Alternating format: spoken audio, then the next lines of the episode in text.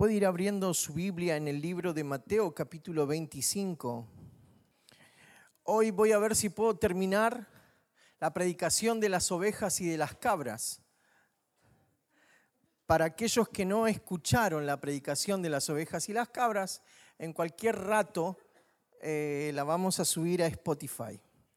Porque ah, Dios nos ha bendecido con gente capaz que puede hacer las grabaciones en vivo y editarlas y subirlas a Spotify. E, Spotify se dice, ¿no? O para algunos es Spotify.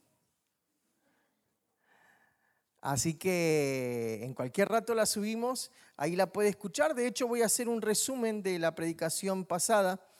Ustedes entenderán que el capítulo 25 de Mateo habla acerca de los eventos finales. Habla acerca de cuando Cristo venga y nos da una figura de oveja y de cabra. Dice la Biblia que cuando Cristo venga en su gloria, Él va a poner las ovejas a la derecha y las cabras a la izquierda, porque la derecha es un lugar de privilegio. Siempre estar a la derecha, la mano derecha. ¿Se acuerdan que dice eh, la Biblia que Jesús se sentó a dónde? A la derecha de Dios. Entonces es bueno estar a la derecha. Y, es más, la palabra del Señor dice en Mateo capítulo 25, versículo 34, entonces dirá el rey a los que estén a su derecha, o sea, a las ovejas, no a las cabras, sino a las ovejas. Y le va a decir, vengan ustedes a quienes mi Padre ha bendecido, reciban su herencia, el reino preparado para ustedes desde la creación del mundo. Desde la creación del mundo Dios tiene cosas buenas preparadas para nosotros, que alguien diga un amén bien fuerte. Amén. Dios tiene cosas buenas preparadas. De hecho, la palabra de Dios dice que somos hechura suya, creados en Dios para buenas obras. Interesante lo que dice la Biblia, ¿no? Es bueno eso. Pero tenemos primero que aclarar algo. No somos salvos por buenas obras. ¿Ha escuchado usted a gente que dice, no, yo no voy a la iglesia, no practico eso de ir a la iglesia, no practico esas cosas, porque yo soy bueno? ¿Alguien ha escuchado eso? Yo soy bueno. Y alguien dijo de manera fuerte que el infierno está pavimentado con las buenas obras de la gente. No porque seas bueno vas a ir al cielo. Vos por más que seas bueno, si no tenés a Cristo en tu corazón, si no te arrepentiste de tus pecados, te vas a ir al infierno. Eso sí que es claro, ¿no? Es clarito. Es lo que le podés decir a otra gente. No somos salvos por lo bueno que hacemos, pero... Ah, siempre hay un pero, ¿no? Pero sí debemos de hacer buenas obras. ¿Estamos o no estamos? ¿Amén o no amén? Amén. ¿Por qué? Porque dice, miren, miren lo que dice, vamos a leer desde el versículo 31 en adelante para poder entenderlo. Cuando el Hijo del Hombre venga en su gloria con todos sus ángeles, se sentará en su trono glorioso. Todas las naciones se reunirán delante de él. Y él separará a unos de otros como separa el pastor las ovejas de las cabras. Pondrá las ovejas a dónde? Dígalo fuerte. Y las cabras. Entonces dirá el rey a los que están a su derecha, vengan ustedes, a quienes mi Padre ha bendecido, reciban su herencia, el reino preparado para ustedes desde la creación del mundo. Versículo 35. Porque tuve hambre y ustedes me dieron de comer Tuve sed y me dieron de beber. Fui forastero y me dieron alojamiento. Necesité ropa y me vistieron. Estuve enfermo y me atendieron. Estuve en la cárcel y me visitaron.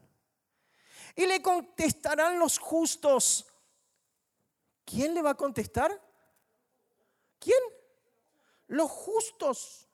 Señor, ¿cuándo te vimos hambriento y te alimentamos? ¿O sediento y te dimos de beber? ¿Cuándo te vimos como forastero y te dimos alojamiento? ¿O necesitado de ropa y te vestimos? ¿Cuándo te vimos enfermo o en la cárcel y te visitamos? O sea que los justos no sabían de lo que Jesús estaba hablando. Jesús estaba diciendo, ustedes hicieron esto, a mí me lo hicieron. Y claro, ellos no entendían y, le preguntaban, pero ¿cuándo fue que hicimos esto? Es como cuando alguien felicita a una persona, che, te felicito. Y la otra persona dice, gracias, gracias. Y, pero por dentro piensa, ¿y por qué me estará felicitando? O sea, no sé qué fue lo que hice. ¿Qué fue lo que hice? No sé. Entonces preguntaron, ¿pero cuándo? Y el rey, dice el versículo 40, el rey le responderá, les aseguro que todo lo que hicieron por uno de mis hermanos, aún por el más pequeño, lo hicieron por mí. O sea que aclara que lo que hicieron no se lo hicieron directamente a Jesús, sino que lo hicieron al prójimo, a otra persona. Y porque se lo hiciste a otra persona, me lo hiciste a mí. Pero los justos no sabían que lo que estaban haciendo lo estaban haciendo bien. No sabían que cuando le alcanzaron ese vaso de agua o ese pedazo de pan, o fueron a visitar al enfermo, o fueron a visitar al que está preso, lo estaban visitando a Jesús, le estaban dando a Jesús. Ellos no sabían, porque lo hacían de forma desinteresada. Ah, ¿quiere decir entonces que si yo voy al hospital visito a Jesús? Entonces voy a ir al hospital a visitar a Jesús. No, porque los justos lo hacían desinteresadamente. Y Jesús aclara más la idea, la profundiza más en los siguientes versículos. Versículo 41. Luego dirá a los que están a dónde? En la izquierda. A los que están del caño. No, bueno, eso no tiene nada que ver. A los de la izquierda, ¿qué le va a decir? Apártense de mí. Mira qué palabra fuerte utiliza. ¿Cuál es la palabra? Malditos. ¿Y quién está hablando acá? Jesucristo. Y Jesucristo dice, malditos. ¿A quién le dice malditos? A los de la izquierda, o sea, a las cabras no a las ovejas. ¿Por qué? Dice, apártense de mí, malditos, al fuego eterno preparado para el diablo y sus ángeles. Para, para, para, para. ¿El fuego eterno era preparado para las cabras, sí o no? Hola. No. El fuego eterno no fue preparado para las cabras, fue preparado para el diablo y sus ángeles. Pero bueno, ya que estamos y sos una cabra, sos un maldito, te vas al infierno. Es dura esa frase, ¿no? Que, que alguien te diga, che, maldito, te vas al infierno. Eso es muy feo, es muy ofensivo. Sin embargo, Jesús dice a los de la izquierda, a las cabras, les dice, ustedes son malditos y se van al infierno. Y para, ¿por qué? Versículo 42, acá te da el por qué. Porque tuve hambre y ustedes no me dieron nada de comer. Tuve sed y no me dieron nada de beber. Fui forastero y no me dieron alojamiento. Necesité ropa y no me vistieron. Estuve enfermo y en la cárcel y no me atendieron.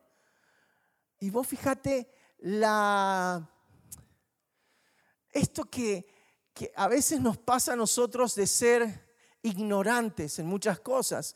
Y esto decían, ellos también le contestarán, versículo 44, Señor, ¿cuándo te vimos hambriento o sediento o como forastero o necesitado de ropa o enfermo o en la cárcel y no te ayudamos? ¿No fue la misma pregunta que hicieron las ovejas? O sea que las cabras preguntan como ovejas. O las ovejas preguntan como cabras. No sé, pero lo que sí sé es que preguntaron, ¿cómo? Y él le responderá, versículo 45, les aseguro que todo lo que hicieron por el más pequeño de mis hermanos, tampoco, perdón, lo que no hicieron por el más pequeño de mis hermanos, tampoco lo hicieron por mí. Aquellos irán al castigo eterno y los justos a la vida eterna. Hay un destino para nosotros. Nuestro destino es la vida eterna. Es el destino de las ovejas. La vida eterna. El destino de las cabras es el infierno. Ahí van a parar las cabras. La predicación pasada les hablé de la diferencia entre las cabras y las ovejas. Les dije que las ovejas y las cabras tienen cuernos, pero que las ovejas lo tienen para adentro y las cabras lo tienen para afuera, porque lo utilizan para pelear. Lo que no les hablé es que las ovejas dan y la cabra da poco o muy poco.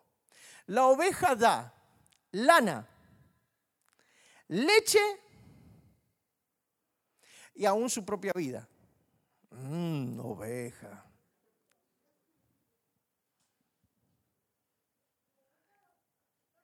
La cabra da lana, pero por ahí hay algún ganso que hace queso de cabra. Oh, pero qué rico, pastor. Mm, bueno. La cabra no obedece al pastor. La cabra hace lo que se le viene en gana, porque es cabra. La cabra hace su vida, pero la oveja sigue al pastor. ¿Se acuerdan que le decía que la oveja oye la voz del pastor y qué hace? Lo sigue. Entonces necesitamos aprender a escuchar la voz de Dios, que alguien diga amén. Amén. Hoy quiero hacer énfasis en esto. Les dije que no somos salvos por obras, pero somos creados en Cristo Jesús para buenas obras. No somos salvos por obras. O sea, nuestra salvación no depende de las obras que hacemos, pero como somos salvos, hacemos buenas obras. ¿Se entiende la diferencia? Te lo voy a explicar de nuevo como para alguno que está medio dormido por ahí. Vos no haces obras para ser salvo. Vos porque sos salvo, haces buenas obras. ¿Se entendió? Ahora sí, no lo puedo decir más fácil, no sé. Entonces uno puede hacer buenas obras. La iglesia no está pensada solamente como un servicio social. Entonces tendríamos que tener un ropero para darle ropa a la gente que no tenga. Tendríamos que tener un despensero para darle alimento a la gente que no tenga. Tendríamos que ir al hospital como iglesia renacer. Tendríamos que ir a la alcaldía como iglesia renacer, ¿sí o no? Porque Jesús también está ahí. Ahora, ¿Qué es lo que nosotros hacemos cuando vemos a alguien necesitado? Porque siempre va a haber gente necesitada. Resulta que la historia dice que Jesús dijo, a los pobres siempre los van a tener con ustedes. ¿Se escuchó? Pero a mí no siempre me van a tener. Eso fue cuando una mujer trajo un frasco de alabastro que valía muchísimo y lo partió. ¡Paf! Y todo el mundo decía, mira qué desperdicio, mira, pero mira lo que vale y lo está tirando a la basura. Y sin embargo Jesús dijo, hmm, a los pobres siempre los van a tener. Ese perfume lo podríamos haber vendido y darle el dinero a los pobres, decía Judas, porque era el que metía la mano donde?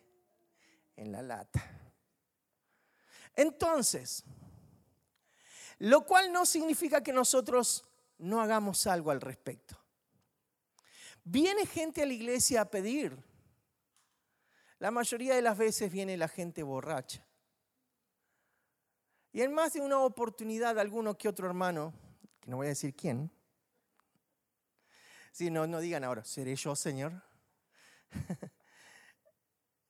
si viene alguien y termina la reunión y que dice, pastor, se lo dejo. O sea, hacete cargo. Y es difícil cuando hay alguien que se hizo encima por días y que vive en la calle y que tiene piojos y que no se baña hace muchos, muchos días, darle un abrazo. Yo sé que a más de uno en este lugar quizás diga, yo no tengo problema en darle un abrazo a un borracho, pero otro sí dirá, yo sí tengo problemas, porque a mí no, no me gusta. Porque de hecho, cuando viene, voy por la calle y de frente viene un borracho, me cruzo de vereda. Pero ¿no será que Jesús está ahí también? ¿No será que Jesús también está en la persona necesitada? ¿No será que Jesús quiere que nosotros podamos abrir nuestros ojos a la necesidad de los demás? ¡Wow! Nunca lo habíamos pensado de esta manera. Ahora, si alguno dice, yo no tengo problema en darle un abrazo a un borracho y mañana tengo atrás con uno, ¿qué vas a hacer? Bueno, pastor, tampoco es que lo ando buscando al borracho, ¿no? Como para darle un abrazo. O sea, si viene, viene. ¿Por qué? ¿Qué dijo Jesús? Por cuanto lo hiciste a uno de estos más pequeños, a mí me lo hiciste. Escuchen, Nunca le doy dinero a un borracho ni a un drogadicto, nunca. De toda la gente que ha venido a la iglesia y pide, eh, no, necesito plata, y, siempre te van a decir algún verso, ¿no? Porque no, mi, tengo una bebé que necesita pañales, o no tengo nada que comer, o tengo hambre. Entonces, gracias a Dios por el gauchito Gil para los que no saben, es el negocio de enfrente, ¿no? no, es que soy devoto del gauchito Gil. Nos cruzamos, tenés hambre, voy, te compro de comer, no hay problema, pero no te voy a dar plata. Porque cuando le das plata, ¿qué es lo que va a hacer? Yo soy bíblico, pastor. Si vos me das plata, la convierto en vino. Entonces, cuando vos te encuentres con alguien vos tenés que atender la necesidad de la persona.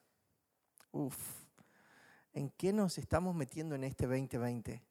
En una visión perfecta. Si sos oveja, sos de aquellos que hacen por Jesús, por, un, por una persona, por el prójimo. Lo que le haces al prójimo, se lo haces a Jesús. Ahora, lo que le haces al prójimo, se lo haces a Jesús. Otra vez te lo repito, lo que le haces al prójimo, se lo haces a Jesús. Yo creo que ustedes no entendieron todavía. ¿Sabes por qué? Porque cuando le sacas el cuero al prójimo, ah, yo nunca le saqué el cuero a Jesús. Amo a Jesús. Oh Jesús, te amo. Lo que no soporto es al hermano, pero después yo te, o sea, si no soportas a tu hermano, a quien ves, dice la Biblia, si no amas a tu hermano, a quien ves, ¿cómo vas a amar a Dios? A quien no ves. Están acá, pero siempre tenemos problemas con alguien, ¿no? Es la carita, es la carucha, es eso que tenemos ahí. ¿Por qué no miras a alguien ahora? El que tenés al lado tuyo. ¿Te has peleado con esa persona alguna vez? No. ¿Una? Si fuera una, por lo menos, mirá. Un montón de veces me peleo. Pero perdón, pastor, yo no me peleo, me pelean. Y vos te das cuenta que la persona que tenés al lado o atrás adelante es el reflejo de Jesús. O sea que lo que le haces a esa persona, también se lo estás haciendo a quién? A Jesús. Los niños no aprovechen, por favor. ¿eh? No me pegues, papi, porque le pegas a Jesús. No me castigues porque castigas a Jesús. No, ojo.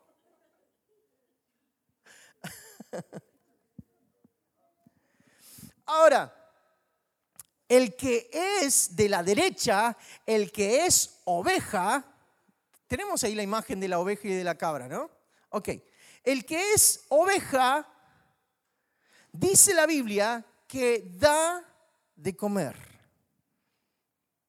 y que da agua y que atiende a aquel que es forastero. La Biblia habla acerca de hospedar. Dice la Biblia, algunos sin saberlo hospedaron ángeles. Dice la Biblia. Y hay que tener mucho cuidado con hospedar gente. Pero supóngase que decimos, iglesia, vamos a hacer un congreso y vamos a invitar a todos los hermanos de, Caleta Olivia y de Las Heras y de Perito y de los Antiguos y de Deseado y de San Julián. Todos van a venir acá. Vamos a necesitar casas.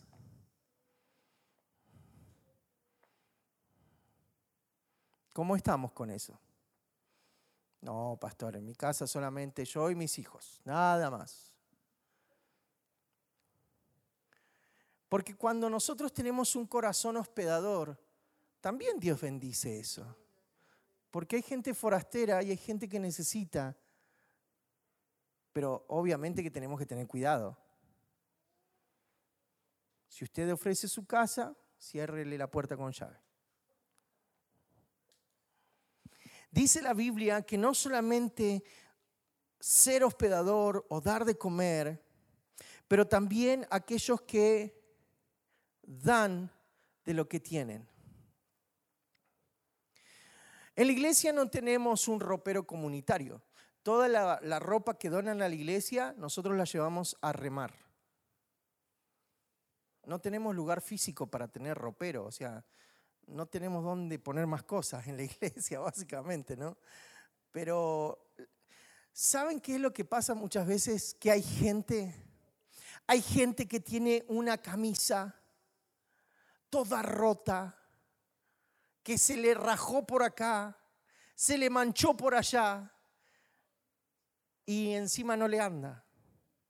Y dice, eh, oh, esto lo voy a donar porque soy así de bueno, Dios me ha tocado. Y por lo general la ropa que se dona es toda ropa sucia, en mal estado, le faltan botones, le falta cierre, le está rajada en un lado. O sea, lo que no usa uno, ¿usted cree que otro lo puede usar? Si no está en condiciones de que usted la use, a menos que haya engordado, y tenga la ropa en la la parte de la esperanza del placar. Todos tenemos en el placar una parte que se llama esperanza y que ahí guardamos cosas. ¿Sí o no? Ah, dígame la verdad. ¿Alguien tiene de eso? Levante la mano. Pecadores. Yo tengo ahí alguna que otra cosita que digo, no, esto no. Y aunque te lo quieras meter, no entra más. Ya está. Entonces, hermanos, Qué linda es la actitud que cuando uno dice, si voy a dar algo, no voy a dar de lo que está mal, de lo que no sirve, voy a dar de lo que me cueste.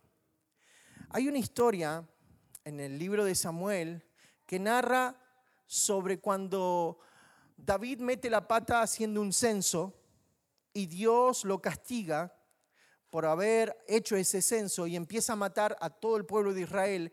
Entonces David clama a Dios y le dice, Dios, por favor, no mates a todos, yo tengo la culpa, yo, y nada más que yo. Entonces ve al ángel de la muerte en un campo que se llama el campo de Arauna.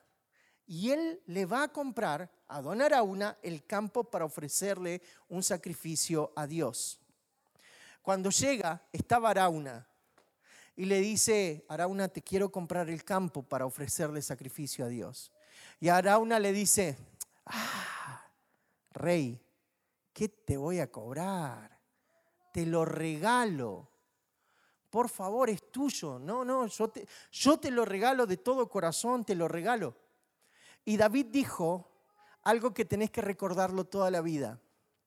No daré sacrificio a Dios que no me cueste nada.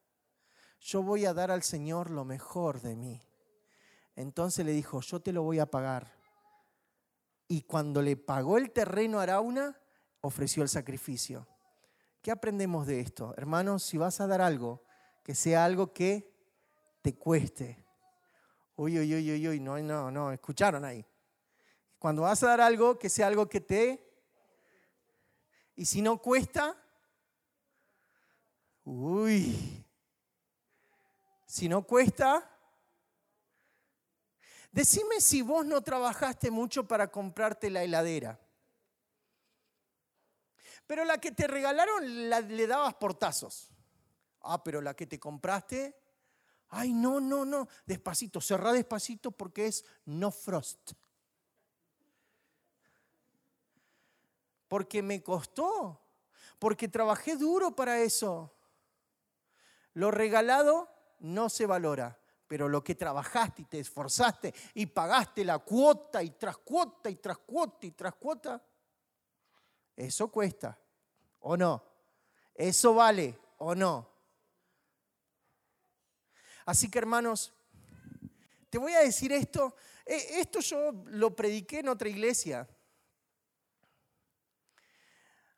No, no, exactamente este sermón, pero sí lo que te voy a decir ahora. ¿Sabes? Muchas veces, y el que lo agarra, que lo agarra, ¿eh? Ya saben lo que dice, el que, que le quede el poncho, ¿qué? Y al que le pica, hay gente que dice, voy a dar mi compromiso misionero. Ay, 300 pesos, Dios mío, ayúdame. Sale de la reunión y se compra un pancho y una gaseosa y le salió 500. Caro, ¿no? El pancho y la gaseosa. Pero salió con la familia, ponele. O sea que das menos para el Señor que para vos. Te fuiste a comprar una Coca-Cola de dos litros y medio y te salió 380 pesos. ¿Me explico? O sea, cuando nosotros hacemos cosas por Dios, a veces estamos calculando, a ver, eh, cobro tanto, gano tanto, tengo que pagar esto, esto, esto, y me sobran 100 pesos. Señor, te los daré. Y Dios dice, yo no quiero lo que a vos te sobra. Porque si es por sobrar, busco cualquier cosa. Yo quiero lo mejor de vos. Que alguien diga, Señor, yo te daré lo mejor. Mira al de al lado decirle, dale lo mejor al Señor. Dale lo mejor al Señor. Amén o no amén. Hermanos, la iglesia tiene que estar en la cárcel. Si uno de nosotros va a la cárcel, toda la iglesia va a la cárcel. Uno. Dios puede levantar a uno que diga, pastor, yo quiero ir a la cárcel. No, pastor, vaya usted. Yo he ido a la cárcel por muchos años. Y te, hacen sacarte la ropa y revisar que no lleves nada. Y he ido a visitar a gente. ¿Saben lo que pasó? Una vez les cuento a los que no saben, otros sí saben, pero la mayoría no sabe esto. Cuando adquirimos la radio, empezamos a sacar las reuniones en vivo la gente empezó a dejar de venir a la iglesia porque se quedaba en la casa escuchando el culto. Y en la semana me decían, pastor, qué buen culto tuvimos el domingo. Y yo decía, escañaba así, decía, pero yo no te vi el domingo. No, si lo escuché en la radio. Entonces dije, no, no, no voy a pasar más el, el culto por la radio.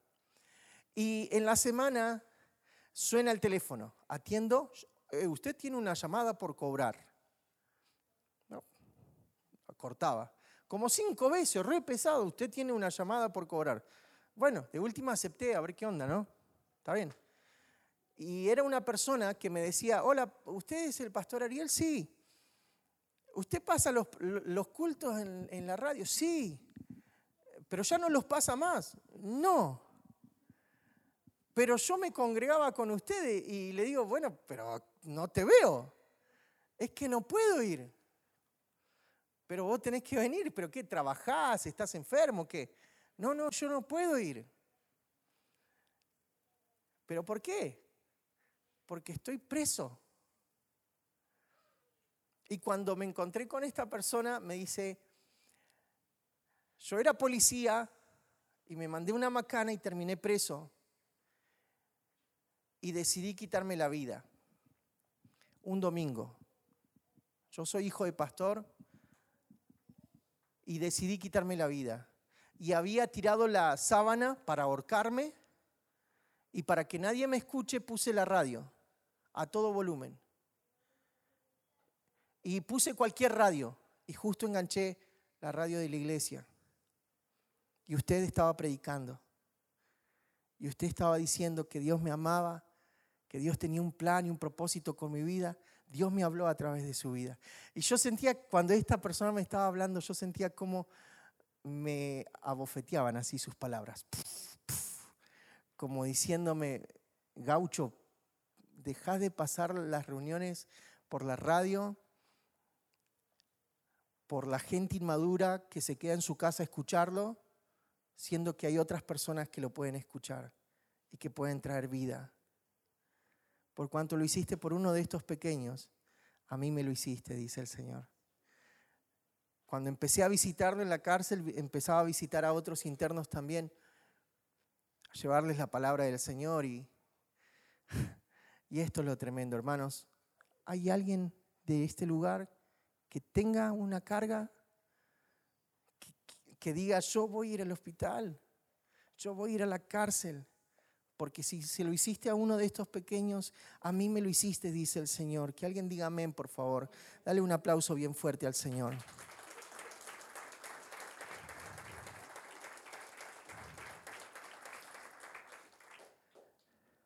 Este es el cuadro del juicio final. Vos estás o a la derecha o a la izquierda, vos sos oveja o sos cabra. Vos decidís. Dios no te ha hecho cabra. si sos cabra es porque querés ser cabra. Pero si querés ser oveja, bienvenido al redil. Es necesario que nos pongamos las pilas, que podamos seguir más cerquita de Jesús y decirle, Señor, yo te necesito. Porque todos los días el pastor te habla, el Espíritu Santo te habla, el Señor te habla a través de su palabra, a través de las lecturas diarias. No aflojes con la lectura diaria anual. Lee la Biblia, lee la Biblia entera. Este es tu año 2020. Todavía no estamos muy lejos, estamos en febrero todavía. Así que lee la Biblia en el nombre de Jesús. Te animo. Que alguien diga amén, por favor. Cuando encuentres a alguien necesitado, que vos puedas ser oveja y que vos puedas hacerle a Jesús a través de, del prójimo. Amén. Ahí en tu lugar, ponete de pie, por favor. Una oveja verdadera es aquella que hace a Jesús a través del prójimo. La Biblia dice que primero a los de la familia de la fe, primero a los de la familia de la fe. Dios quiere bendecir a la familia de la fe. Así que si ves algún necesitado, es tu responsabilidad, mi responsabilidad ayudar a esa persona. Amén.